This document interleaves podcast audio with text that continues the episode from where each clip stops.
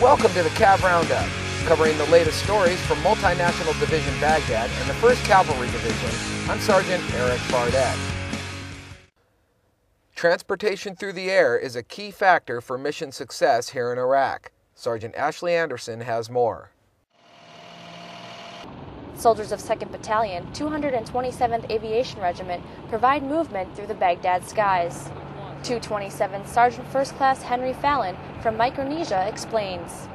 Our mission here ultimately is to support the uh, MNDB Baghdad commander's intent, uh, but uh, the capabilities of a 47 is uh, big cargo, uh, large external loads, and it's got a lot of lift capability. So we provide the lift to the 1st uh, Cavalry Division when they need it to be moved by air.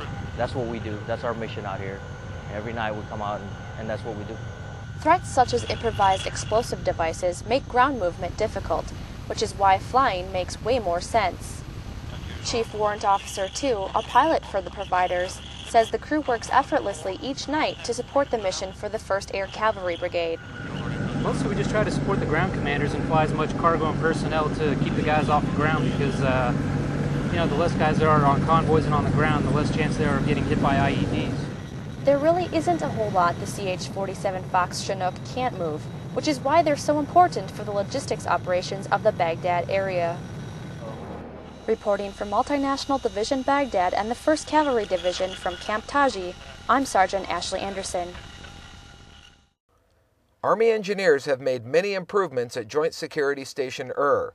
Sergeant First Class Anthony Wright, a 46th Engineer Battalion construction supervisor from Jacksonville, Florida, talks about the improvements at the Army outpost.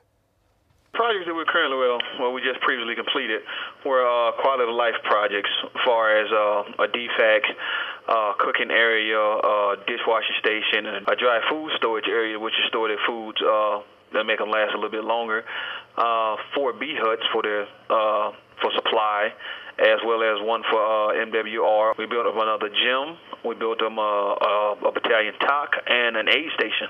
The atmosphere is relatively uh, good. We had to shift to a night work schedule because the day was way too hot, and uh, the amount of work we had really forged a lot of uh, partnerships.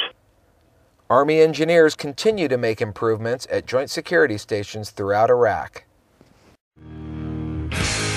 Well, that's it for today's Cav Roundup.